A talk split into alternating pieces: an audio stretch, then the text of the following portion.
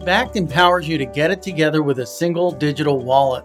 Use Bakkt to aggregate, convert, send, and spend digital assets like crypto, loyalty and rewards points, and gift cards. Go to bakkt.com and start treating your digital assets just like cash. I'd like to also thank Kraken. With Kraken, you can instantly buy and sell over 50 of the most popular cryptocurrencies or earn additional rewards through their industry leading staking service. Payouts are twice a week and you can earn up to 20% each year. Visit kraken.com slash scoop to learn more. You need to check this out right now. A revolutionary tech startup has created a way for you to convert your Bitcoin and Ethereum into shares of real, tangible art. Think paintings by Banksy, Picasso, and more. You know, like an NFT, but in real life. It's such a game changer that they just became New York's latest billion dollar unicorn. Just go to masterworks.io slash scoop and see important disclosures at masterworks.io slash disclaimer.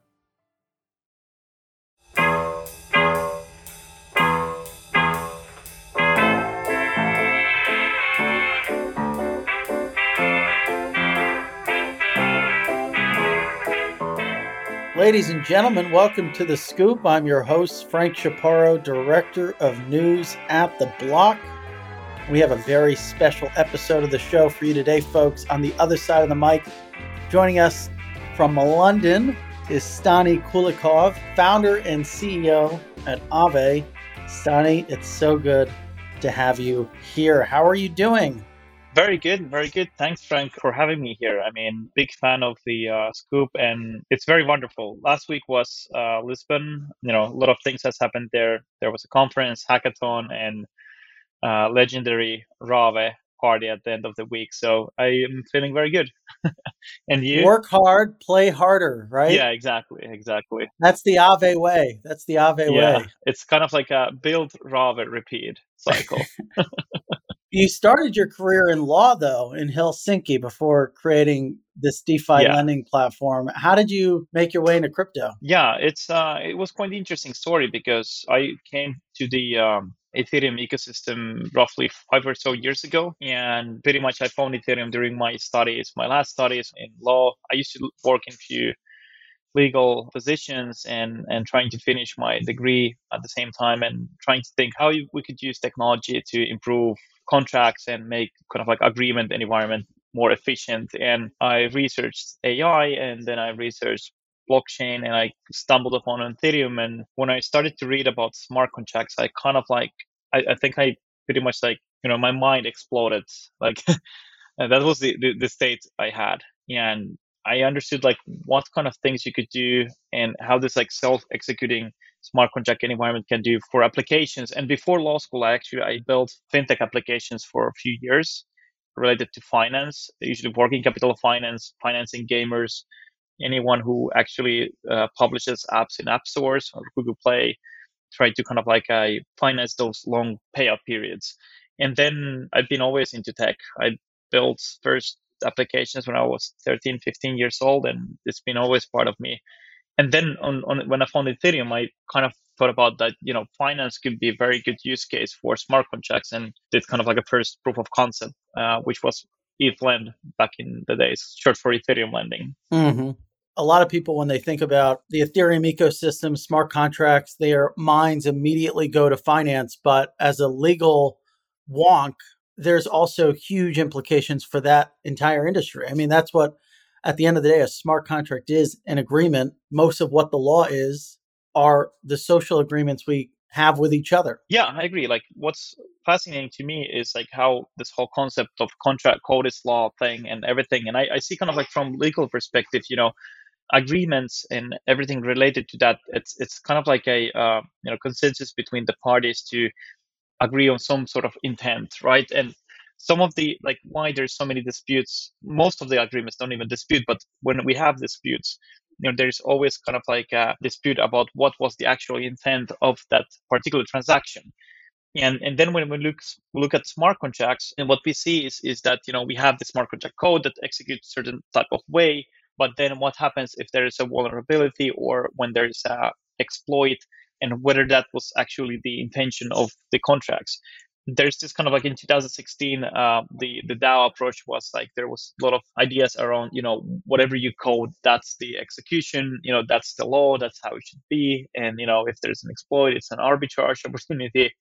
But now kind of like we see more maybe we have more mature understanding. At least i personally have grown during that this this years that you know smart contracts are just a way to agree on transactioning and the intent that you might have with the peers you know if, if something goes wrong maybe you can somehow kind of like go back and and well, maybe don't go back but you know that wasn't like the actual what you planned to do and necessarily like that wasn't the actual like intent for the parties let's walk through the growth of Aave if you look at something like outstanding debt i think we're close to about $8 billion as of yesterday, 7.99 billion according to our data platform or data dashboard, we call it across different chains.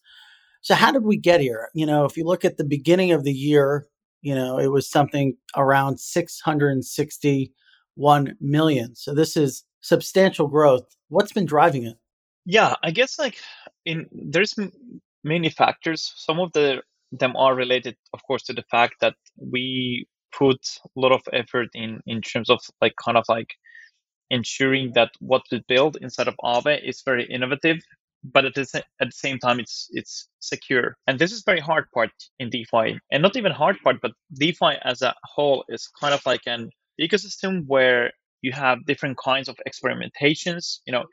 It's a beautiful ecosystem where anyone any part of the world can just experiment create smart contracts might relate to finance might not relate to finance but just experiment like what you could do in an open permissionless environment and build on top of different kinds of protocols and at the same time, some of these protocols are holding big amounts of liquidity, even even in a smaller scale. As DeFi itself is very small compared to the you know traditional finance where where it is today, but still it holds a lot of value in a very like kind of like uh, short period of time. Now we DeFi went from few millions to to 100 billion total lock value, so there decent amount of funds. And for us, what's always has been important is that we try to be as innovative as possible, but do it securely enough. So have procedures in place internally and also use resources externally before we go in a live environment. And what that means for us, like normally when you go to mainnet, you might have one or two uh, substantial audits for the code base. When we go to mainnet, we usually have five independent uh, and substantial audits in place. On top of that, formal verification, which means you mathematically prove your implementation to result the outcome that you are expecting it to have and eliminating outcomes that you don't want to have in the code base. So one part is innovation and security and balancing this this between.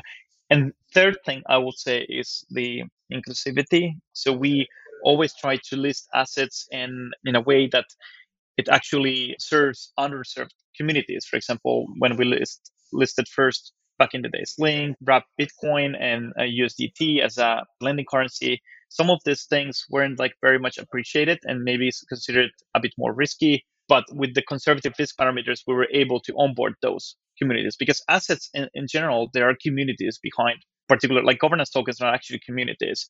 That's helped us. And the same strategy we've been applying across different chains as we went to Avalanche, uh, and beyond that, before that, into Polygon, for example. Building in DeFi is not something that's easy, to your point. And you're navigating a whole host of challenges ranging from potential exploits, hacks, the sheer demand from users grappling with that. What do you think has been the biggest oh shit moment for Aave that you had to overcome?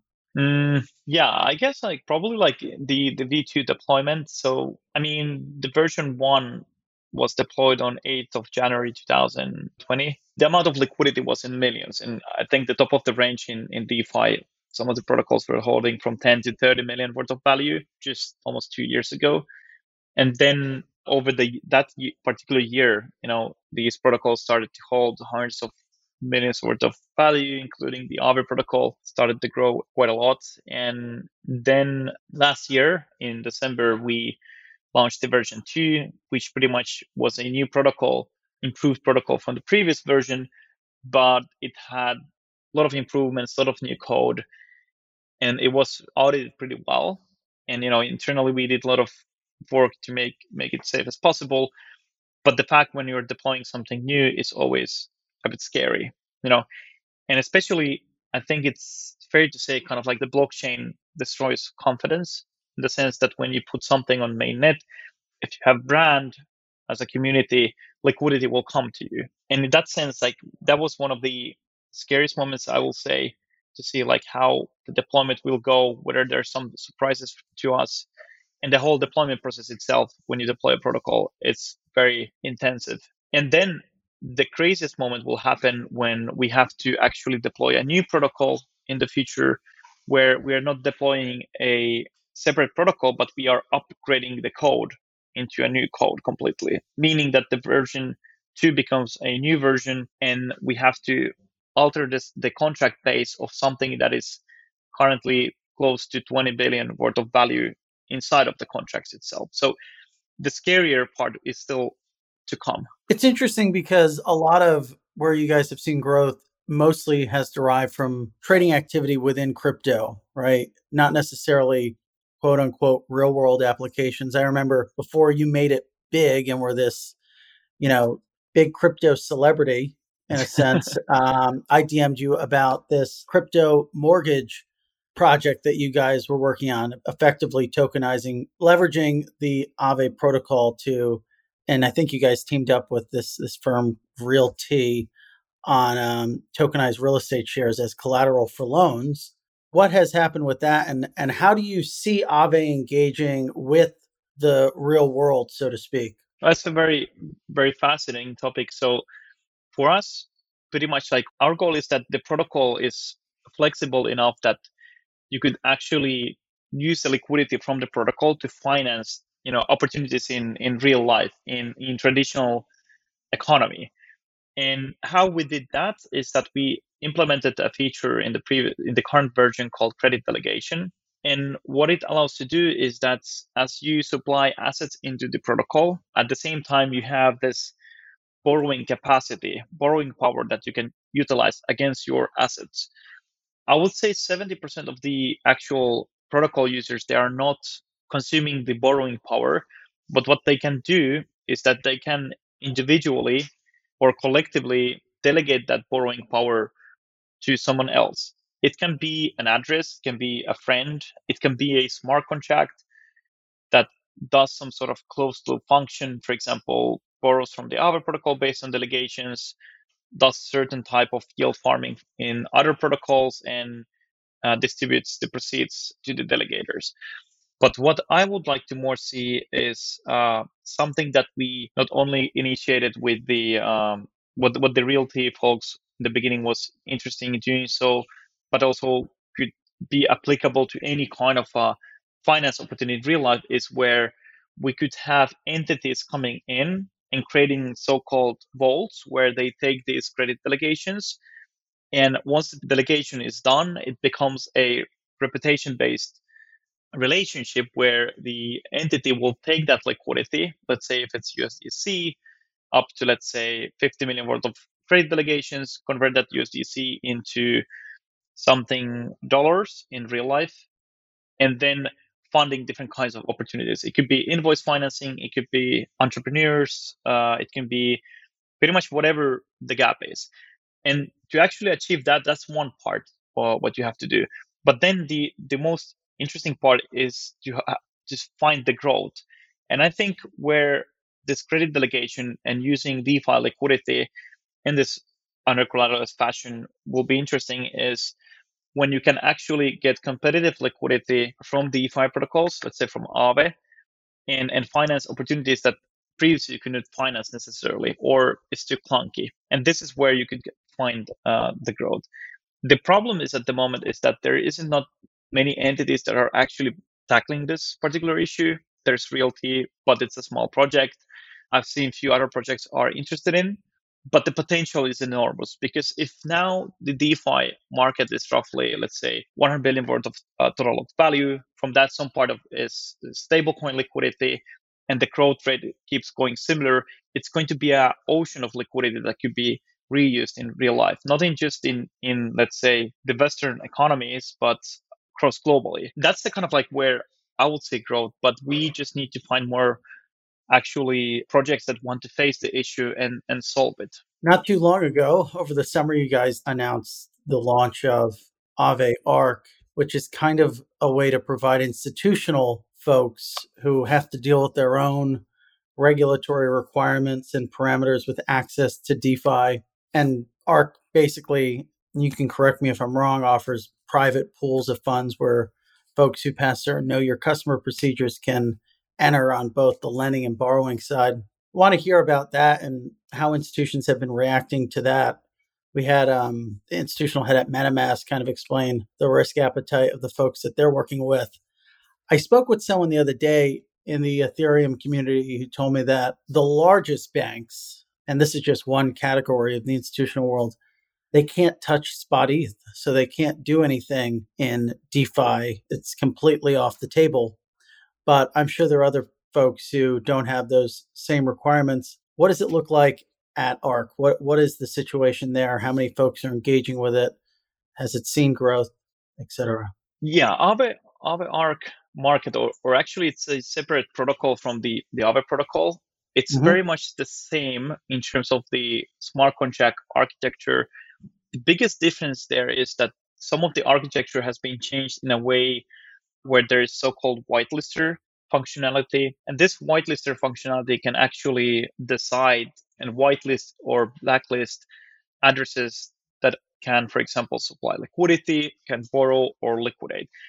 And then, of course, you can add more whitelisters, and this is based on the the Aave governance itself to add them more into the uh, particular protocol market. And the idea there is that there's certain type of uh, institutions that can handle and the market in general is specifically tailored to users that might have additional requirements related to the uh, risk parameters or let's say counterparties the peers that are participating in market might be compliance and, and so forth and the whitelists can actually enforce certain type of uh, requirements regarding the, the, the, compliance itself. And if, if these whitelisters together come and agree on those parameters, they can then, with those guidelines, whitelist the users itself. Once you're whitelisted, you can use that particular market non-custodial fashion. So practically what the ARC market is doing is it's creating this kind of like a private environment for these market participants where they get uh, certain parts of the DeFi, which is importantly, for example, the way to interact in non-custodial fashion with the smart contracts and having the smart contract based execution, so self-executing nature, which is big thing coming from paper-based or electronic-based uh, systems, uh, or let's say so-called CeFi lending borrowing facilities. And then, of course, importantly for me is the transparency. So all these peers and whoever actually is in the Ethereum community, I mean, the DeFi community in general, can audit the market each and every second, which is important, even in decentralized finance, because you can create not only can see the exposure of all of these protocols, what's happening, and and mitigate risks. You can also create tools that mitigate the risk better.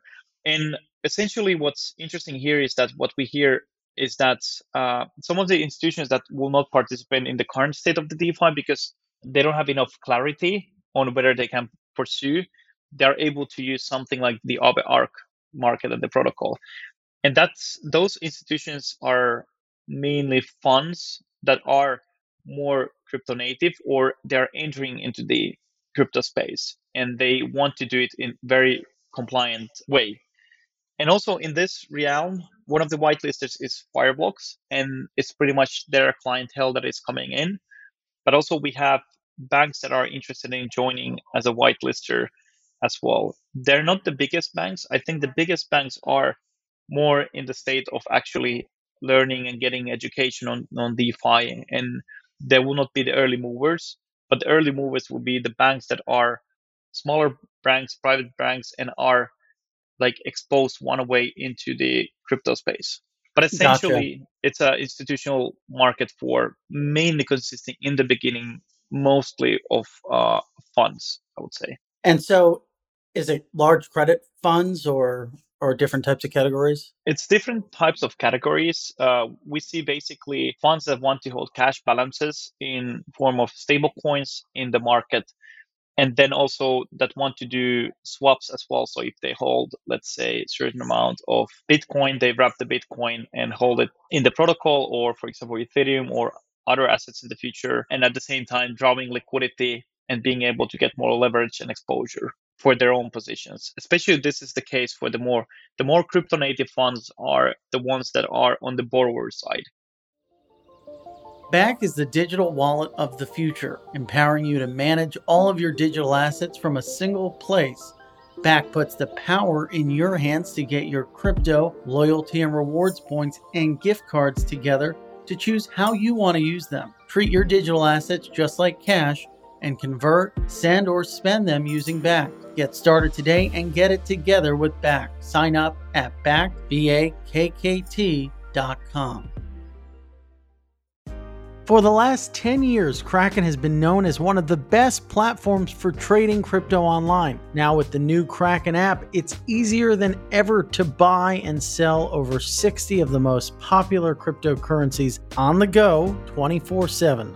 Simply download the Kraken app, connect your bank account, and start investing for as little as $10. Just a minute is all it takes to get started.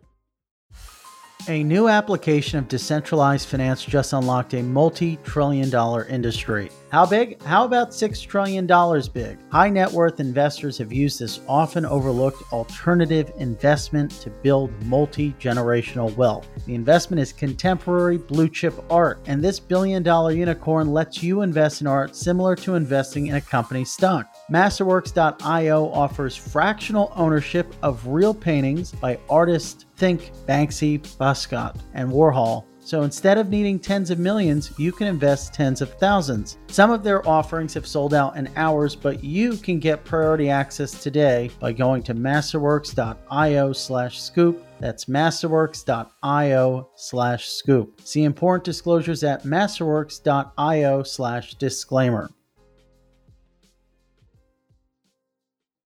You raise an interesting point, which is the fact that the transparency of engaging with this protocol to borrow lend is such that you can position yourself in a way that can circumvent certain risks because you know what the market looks like, you know how much risk people have put on. Whereas in traditional finance, it's completely opaque. And that's like, that's the case not just for centralized lending in non crypto markets, but it's the case in centralized crypto lending markets. Like we don't know exactly what the book looks like at a BlockFi or a Genesis, and the list goes on.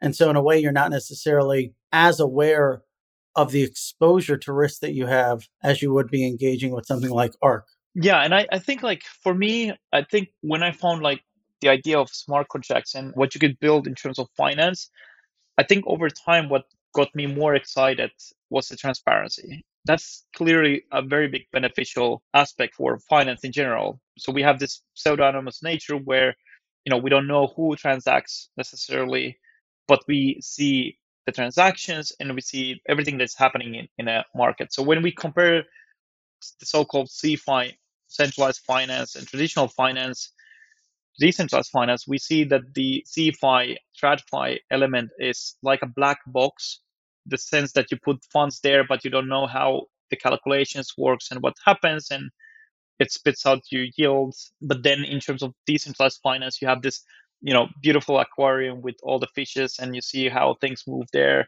You can kind of like assess how everything will evolve, how risk will evolve, and what are the exposures, what is where and not just only in the DeFi space, but what's happening in rest of the economy. So if the, if the economy is on, on blockchain, what happens is that we also see like we can measure like how much of the economy is interacting with finance, what what's the potential growth, risk exposure, and build better risk mitigation tools. And this is something that didn't exist in 2008 during the financial crisis. Especially big banks, banks in Wall Street, they couldn't figure out necessarily what's their complete exposure amongst each other was and, and the whole ecosystem. You do have in the current regulation, you have different kinds of way of there's reporting. It happens on a quarterly, annually basis and whatnot. But that's not efficient as if seeing everything on a single particular moment in a format that can't be changed at all. which is living in this on-chain environment. And that just not just only creates better, more risk-averse finance, but it creates the ability to create more fair finance because you see the mm. big movements of funds, the smaller movements, and you can question whether different transactioning is good for the whole society. How large, like, how can you quantify the scale of what Arc is right now? Well, currently, Arc is being deployed. In terms of after the deployment, I would suspect that the current, the beginning of the market size will be very small. We're talking something from 10 to 50 million in the beginning. And there will be roughly a bit over a dozen peers in the market. Then the market will start to scale over time. And what do you think is the biggest impediment to it scaling further? I think the market will scale naturally as the market participants understand that in the current form, for example, that the market proves workable, which means that getting whitelisted, getting through the compliance process with, with Fireblocks is relatively seamless and essentially the experience of interacting with the market is easy and it should be in a way even in non-custodial fashion because they're forking the user interface the community user interface mm. that has been used now until this date in the community and using that uh, for their users it allows not just being able to interact from one address but using something like wallet connect where you can use multi-signature would say like uh, wallets to actually interact with the protocol. And I think once there has been kind of like certain period of time, let's say two to three months, we see that the market works well. I think that's the next step where we start to onboard not not only more depositors and the borrowers and liquidators, but also more whitelisters. So the market is expanding by itself. So I think it will happen very organically because the demand is there and there's a good amount of inbound what i have heard from fireblocks to actually being part of the market. And it's interesting to see because it's the first kind of experiment. And also our goal is not only that let's say you know that all these entities and institutions are going to use the Arc market but our goal is that this gives them comfort on the smart contract level interacting with defi protocols gives them also comfort on seeing the transactioning and also importantly spilling over this activity into the permissionless DeFi over time when it becomes more clear to them that they can actually participate. And this is the kind of like a nature. I would say it's kind of like a where decentralized finance is like an ocean, a sea where anyone can participate. You love sea analogies. yeah, and I would say like then maybe the ARK market is like a pool like a little pool where you can actually, you know, swim around. And once you're able to swim more longer distances and not drown, yeah, not drown, you will jump into the and there's sea. and there's lifeguards to sort of check that everything's yeah, you know yeah. kosher and everyone's getting whitelisted and not just diving in head first. So exactly. what about um?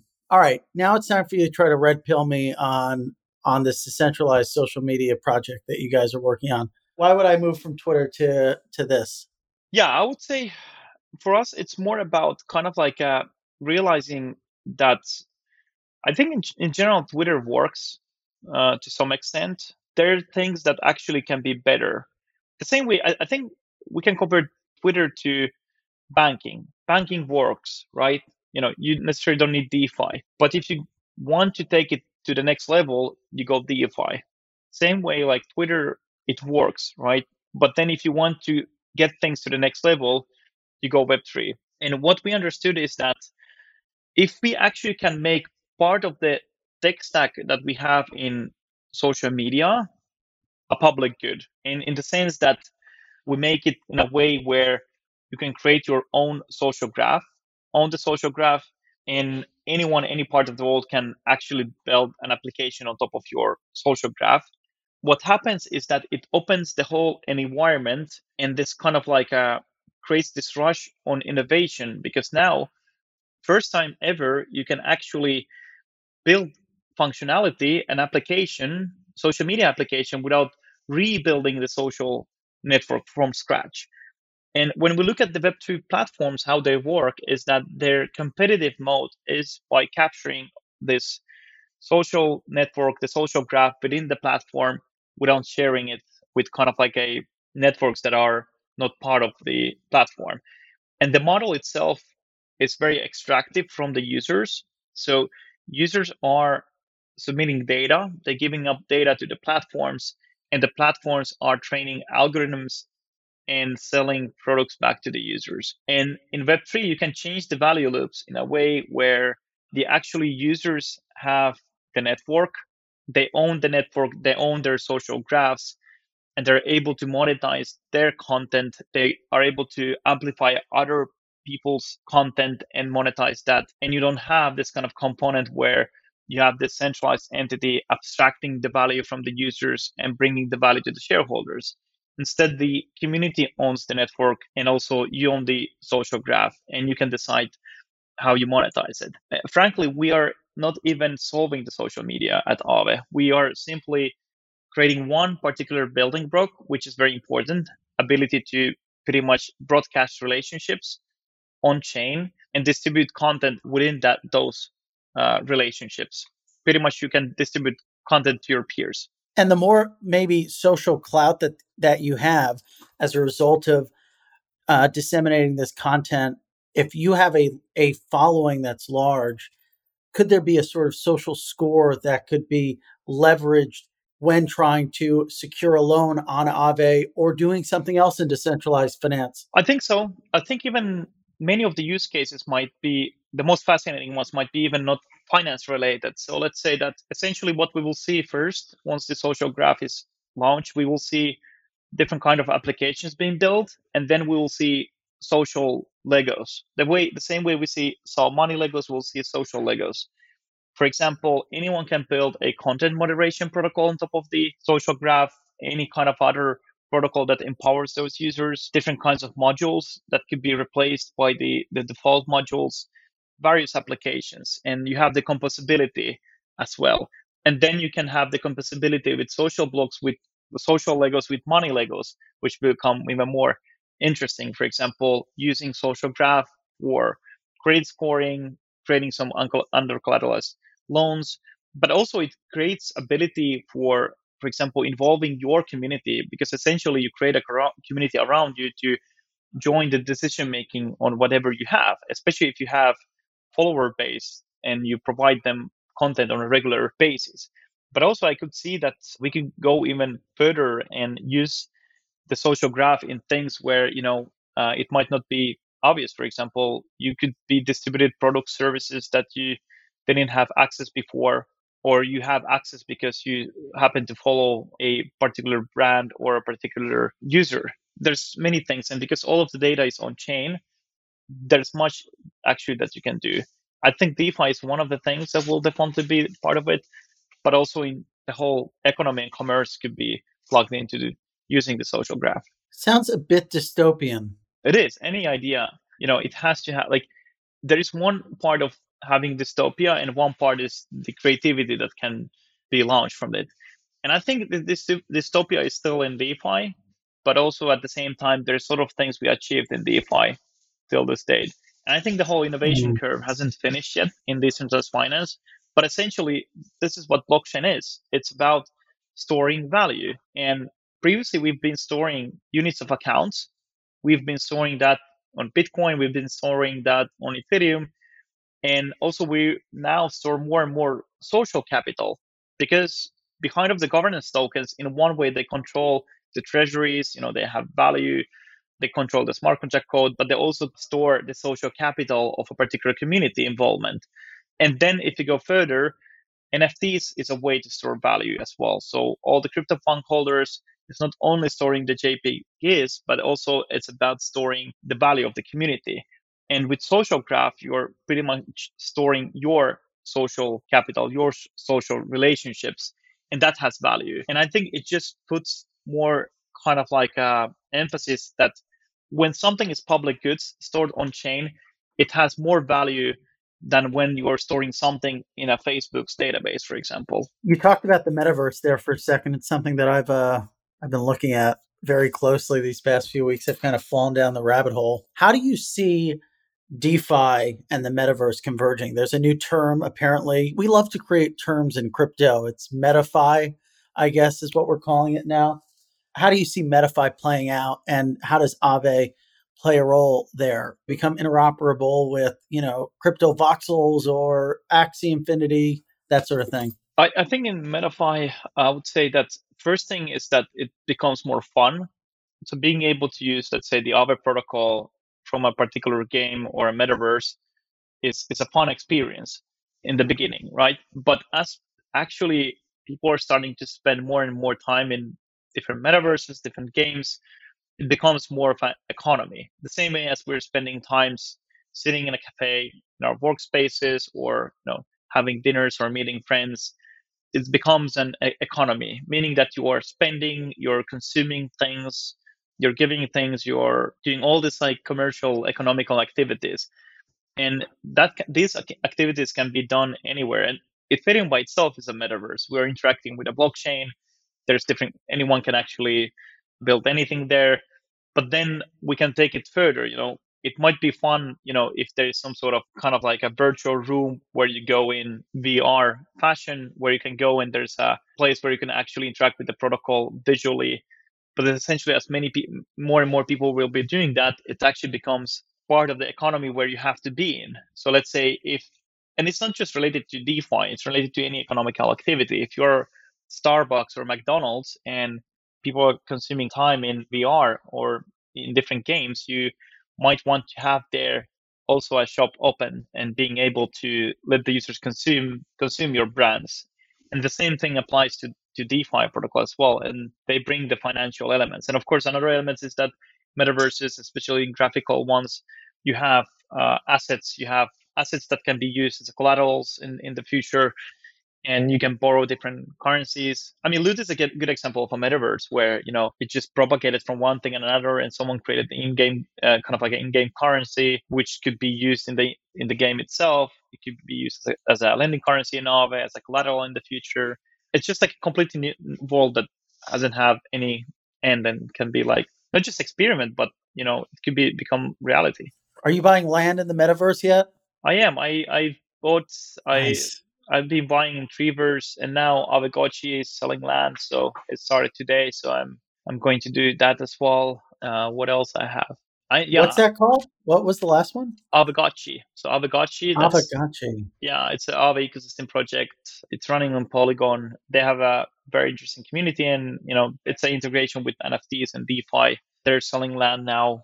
Treeverse is another one where I'm where I'm being. I have quite a lot of the pods. I, I definitely believe that land is also kind of like a way you know, of you know incentivizing early adopters of, of a particular community and metaverse. So if someone is selling land, you know, just contact me. I, I will I will be interested in. you heard it here first, folks. All right, Stani, I want to be respectful of your time. Last question: Where do you think you're the most contrarian right now? Mm, I will be more careful about like how quickly layer twos are functional. I think they're the future, but I think we're just going too fast. That's my kind of only concern, but I think that's the future. And besides that, I'm contrarian, of course, to things that hold innovation and doesn't allow freedom and, and doesn't, you know, open up new opportunities. I'm always contrarian of those kind of topics. Me too, a little bit. Me too. All right, sir. Uh, this was a blast. I'm not surprised that it kind of went by like a snap of the finger. Always exciting to talk with you and your team. Once again, we've been joined by Stani, founder and CEO at Aave. Where can our listeners learn more about what you're doing? I think following the Aave Aave Twitter handle, you know, there's a lot of stuff going on there. Personally, Stani Kulechov on Twitter. And I don't know, coming here personally in London, you know, we have our off chain headquarters. Come here. find me. Yeah, exactly. Thanks for coming on the show. Thank you so much, Frank. Thank you. Ladies and gentlemen, we'll be back with you again for another special episode of The Scoop. Until then, stay breezy.